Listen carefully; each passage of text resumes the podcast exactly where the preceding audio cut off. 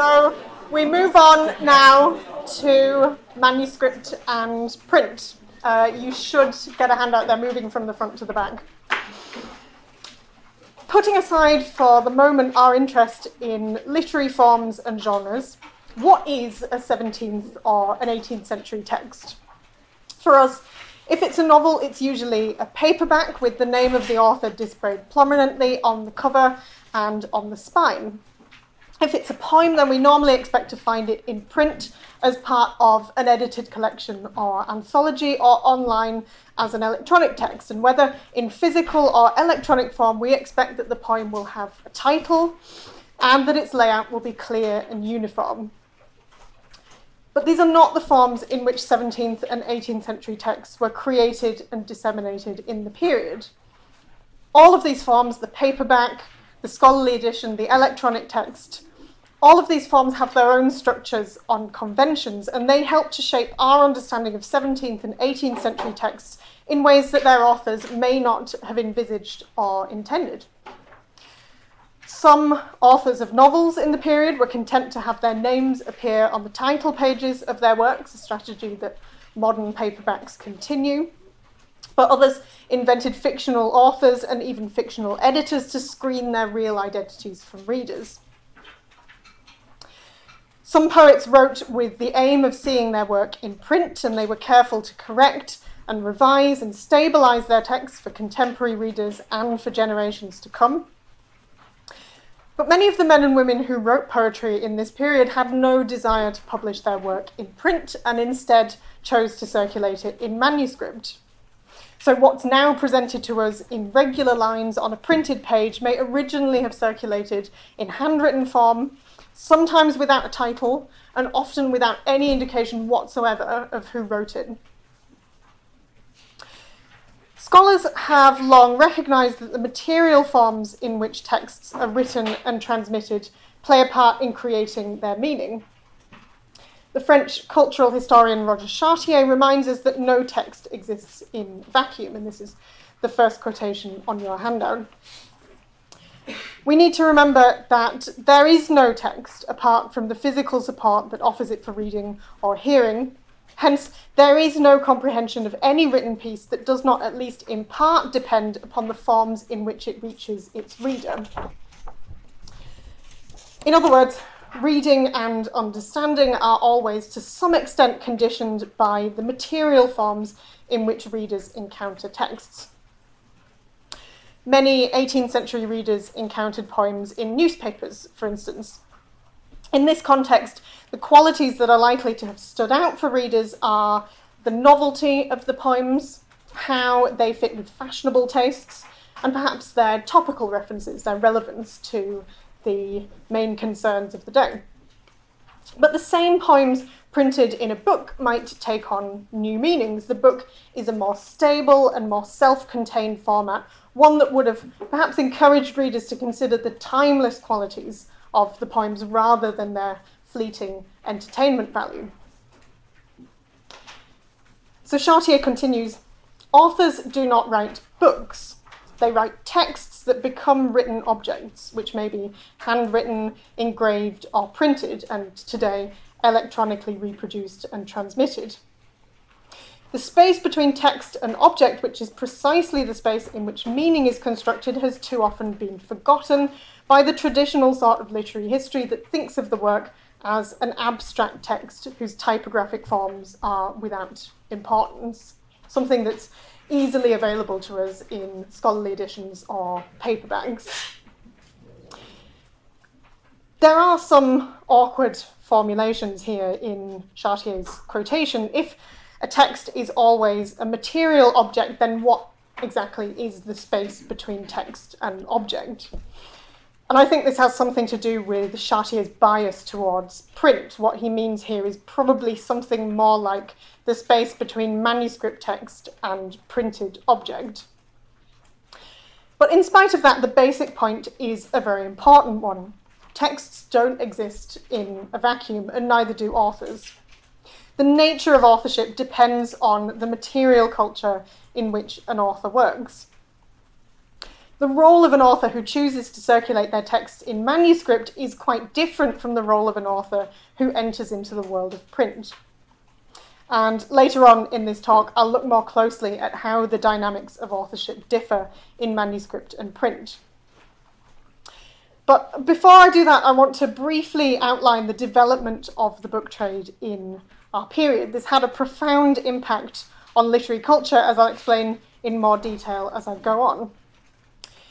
It encouraged the rise of new literary forms, most notably the novel, it also changed the ways in which authors who wrote for publication thought about their status as writers.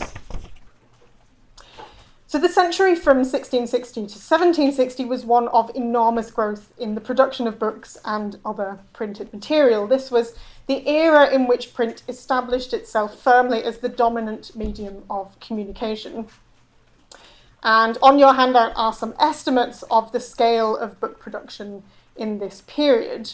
Uh, those statistics include non literary as well as literary titles. Literary publishing was, in fact, a fairly small percentage of the total output of the print trade. Those statistics show that in the latter part of the 17th century there was a modest growth in the output of the book trade, but that that was followed uh, in the 18th century by a doubling of output between 1700 and 1780. The fairly unspectacular rate of growth from 1660 to the end of uh, the 17th century reflects the tighter, reflection, uh, tighter regulation of the trade in that period. The restoration of the monarchy brought with it the restoration of government controls on the activities of printers and publishers enforced by a series of printing acts. Raven explains that the first Act of 1662 limited London printing houses to 24, including the three King's printers and one other special patentee. No print shop was allowed to house more than three presses or more than three apprentices, and the importation of books printed overseas was banned. Those regulations protected the interests of the established London trade, but they effectively placed a cap on production. They prohibited its expansion until 1695, when squabbles in Parliament led to the lapse of the Printing Act. Thereafter, any entrepreneur with the necessary capital was free to set up a printing house, and the trade expanded both in London and across Britain. In this period, then, print became the dominant medium of literary production. But manuscript didn't disappear, of course. All writers worked in manuscript at some stage in the creative process, but some also used manuscript as a medium of publication for their work. Nowadays, we tend to think of publication as a phenomenon of print and as a commercial enterprise taken out of the hands of authors. But scholarly definitions of publication suggest that it can also be a manuscript phenomenon. It is, in essence, the act of making a text available to readers, and it's something that authors themselves can do. Harold Love, uh, one of the leading scholars of manuscript culture in this period, defines publication uh, in a quotation, a short quotation on your handout, as a movement from a private realm of creativity to a public realm of consumption. So, having completed a new work, an author might choose not to send it to a printer, but instead to send handwritten copies to family members, friends, or patrons, and that constitutes a form of publication. The author relinquishes ownership of the text as a private possession, as a work in progress, and makes it available to individuals and their networks in the public realm. So, why did some authors choose scribal publication over print publication? A common answer is that the scribal medium enabled authors to circumvent the controls on print publication. From the passage of the Printing Act in 1662 to the 1690s, no text could legally appear in print without an official license for its publication, and offensive texts that did escape the censor could often be traced back to a printer or publisher, if not to the author. So there were significant legal ramifications for printers and authors involved in producing texts that were deemed to be libelous or seditious.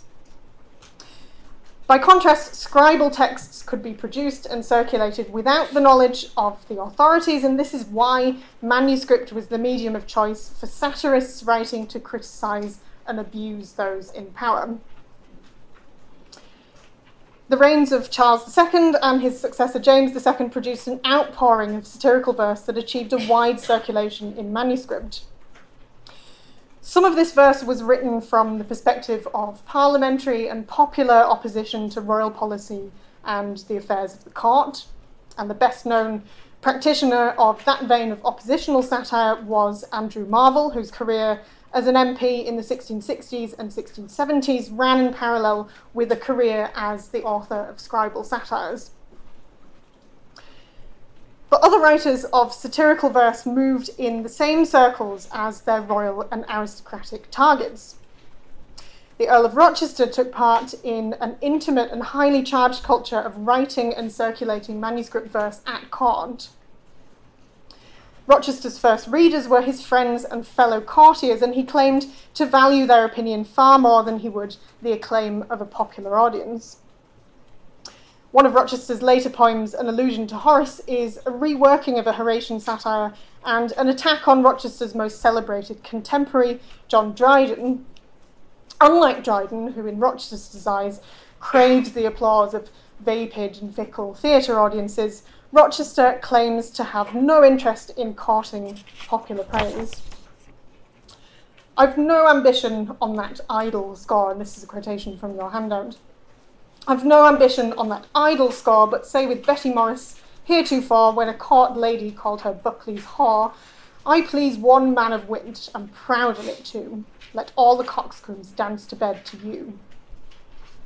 So Rochester draws a parallel here between his position as a writer and the position of a woman like Betty Morris, the mistress of a courtier. And in doing so, he emphasizes the social nature of his role as an author, working exclusively in the scribal medium. Both Rochester and Betty Morris are striving to maintain relationships with men of wit. They're both social creatures. And this pinpoints a vital aspect of manuscript culture being an author outside the world of print is not just about gaining freedom from the censorship of the press, it's also a profoundly social activity. Authors entering into print rely on booksellers to distribute their work to anyone who will pay for it. But authors working in manuscript rely on social networks to circulate their texts. They rely on people sharing works with friends, making their own copies, and distributing them. And these social networks do more than just circulate texts, they also remake them. Every time a text is copied by hand, it can be changed, and often is. And the evidence of surviving manuscripts suggests that readers took an active role in correcting, adapting, and censoring the texts they copied. What this means is that the texts we call Rochester's are, for the most part, somewhere between the creations of Rochester and the creations of his readers. As Paul Hammond says of poems by Rochester and his circle, and again, this quotation is on your handout, in some cases it becomes difficult to say who the author of a poem is because copyists have added and rearranged material, and all we have is the variant copies, we can't necessarily say which is the version that the author originally wrote. Authorship becomes collective, and it may be that one should see the circulation of poems in manuscript as an implicit invitation to readers to adapt them. So, this activity by readers wasn't necessarily a violation of the author's wishes, it was something that authors anticipated and implicitly approved. So manuscript collapses the distance between authors and readers, and this means that we need to think carefully about whether we can or should read Rochester's verse as the expression of a coherent poetic persona or even as the work of a single individual. Our sense that Rochester is an author with a definable oeuvre, and that by reading Rochester we develop some sort of connection with one of the most notorious figures of the Restoration court, that sense is really a product of the posthumous reinvention of Rochester as a print author, and of course the subsequent work of scholarly editors to try to produce as close as possible to definitive texts of Rochester's works. Some of the earliest print editions of verse, supposedly by Rochester, included illustrations of scenes from Rochester's life, encouraging readers to interpret the text biographically as keys to the life and personality of the author. And there is uh, a terrible reproduction of one of these illustrations on your handout. Uh, it comes from 18th century collections online. Um, but it's interesting because it shows Rochester on the right in conversation with his biographer, Gilbert Burnet, uh, the churchman, on the left. And it gives us this intriguing suggestion that Rochester was at least open to orthodox religious ideas, and that might well have influenced the way that 18th century readers understood the poem that faces this edition, uh, this illustration in the original edition, which is a satire against man.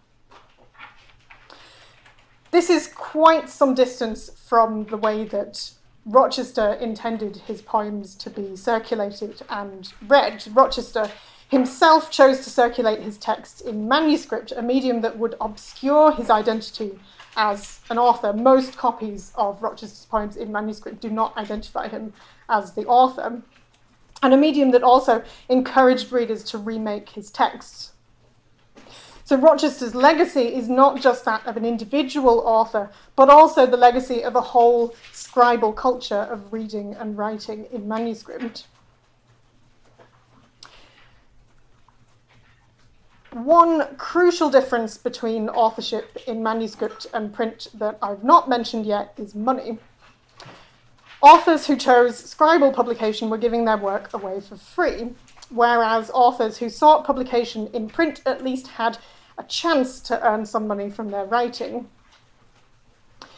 But the financial prospects for authors working in manuscript and in print were not as different in this period as we might expect. Certainly, in the earlier part of the period, the rewards of print publishing were not enough to make writing for the press a viable career choice. Publishing opportunities were too few and too poorly remunerated to generate even an insecure livelihood for an author in the 17th century. In 1667, John Milton sold the copyright in Paradise Lost to his publisher for the grand sum of £5 um, unusually, he also secured a kind of royalties agreement whereby he would be paid a further £5 in the event of successful sales of a later edition, but this was hardly riches. So, to be an author in the 17th century required either an income from some other source or a willingness to chase after the rewards of traditional patronage relationships or an ability to diversify. The theatre was an attractive option for authors in need of ready money because a successful run in the playhouse might generate multiple paydays before the play was even in print. Authors could be paid for the rights to the performance and the rights to the print publication. Authors also dedicated their work to aristocratic patrons who might help them to obtain an official pension or some sort of paid government position. But the conditions of authorship in this period were changing rapidly as a result of the commercial expansion of the book trade. As we've already seen, there was a huge increase in the volume and variety of print publications from the late 17th century onwards, stimulated by the new freedom of the press, and there were more opportunities than ever before to write for the press and to be paid for it. Authorship uh, from around the early 18th century became a viable profession. And this was doubly unsettling to traditional conceptions of the role of the author within literary culture. First of all, if authorship was an economic activity, then a successful author was someone who knew what the market wanted and catered to its appetites, not someone pursuing a creative vocation as authors had professed to be doing in the past. And secondly, what the growing market seemed to want were new forms of writing in addition to the old, and professional authors played an important part in developing these new literary genres. And the most important of these new genres was the novel. This was the period of the first fictional bestsellers. Robinson Crusoe was first published in 1719, and within six months it had gone through four editions. Also in 1719, Eliza Haywood published her first prose fiction, Love in Excess, and a new edition followed roughly every year for six years. The novel posed a challenge to the familiar hierarchy of literary genres, which was rooted in the classical traditions of poetry and drama. The burgeoning market for novels also created opportunities for authors like Haywood to carve out a niche for themselves as literary professionals. Haywood was the most productive female author of the 1720s, and because her name sometimes appeared prominently on the title pages of her works, and there's an example of one of those title pages on your handout, uh, Haywood's fiction was one of the most recognisable literary products on the market in the early 18th century. In this new world of books as business and authors as professionals, many writers feared that traditional literary values were being lost. Some of the greatest satires of the early 18th century are inspired by this fear that if money becomes the driving force of literary production, authors will abandon the discipline required to produce works of artistic and intellectual distinction, and publishers will encourage mindless consumption of texts rather than careful reading and absorption. And there's no more brilliant or more complex articulation of these fears than Alexander Pope's Dunciad, originally published in 1728 and revised and reissued several times before Pope's death in 1744. Pope suggests that money has already corrupted the literary world, and like many satirists in this period, he traces the source of this corruption to a particular haven of bad writers, Grub Street.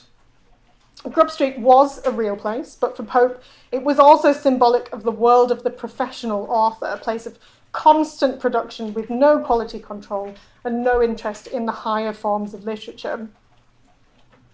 And the final quotation from your handout is from the Dunciad, um, describing the products of Grub Street. Hence, hymning Tyburn's elegiac lines, hence, journals, medleys, mercuries, magazines Sepulchral lies are holy walls to grace, and New Year odes and all the Grub Street rings. Many of the publications that Pope mentions here, and I could spend a lot of time unpacking these lines, but I won't. Uh, many of the publications Pope mentions here the execution elegies, Tyburn's elegiac lines, the journals, newspapers, uh, the New Year odes by the poet laureate, they're all linked to particular occasions or dates. And the implication is that once those dates have passed, they will simply be thrown away and forgotten. This is the kind of literary production that publishers thrive on in the new commercial order of things a constant stream of products with topical sell by dates to keep readers coming back for more. So, this was a period of enormous anxiety about the impact of print on cultural values. Besides the Dunciad, Swift's Tale of a Tub and Dryden's Mac Flecknoe also engaged satirically with the culture of print and the kinds of authorship that it enables. But for others, the growth of print created new and exciting opportunities. Novels and periodical journalism emerged from this moment of expansion and innovation in the marketplace, and for authors, the profession of writing offered a new route to cultural influence and authority. Thank you.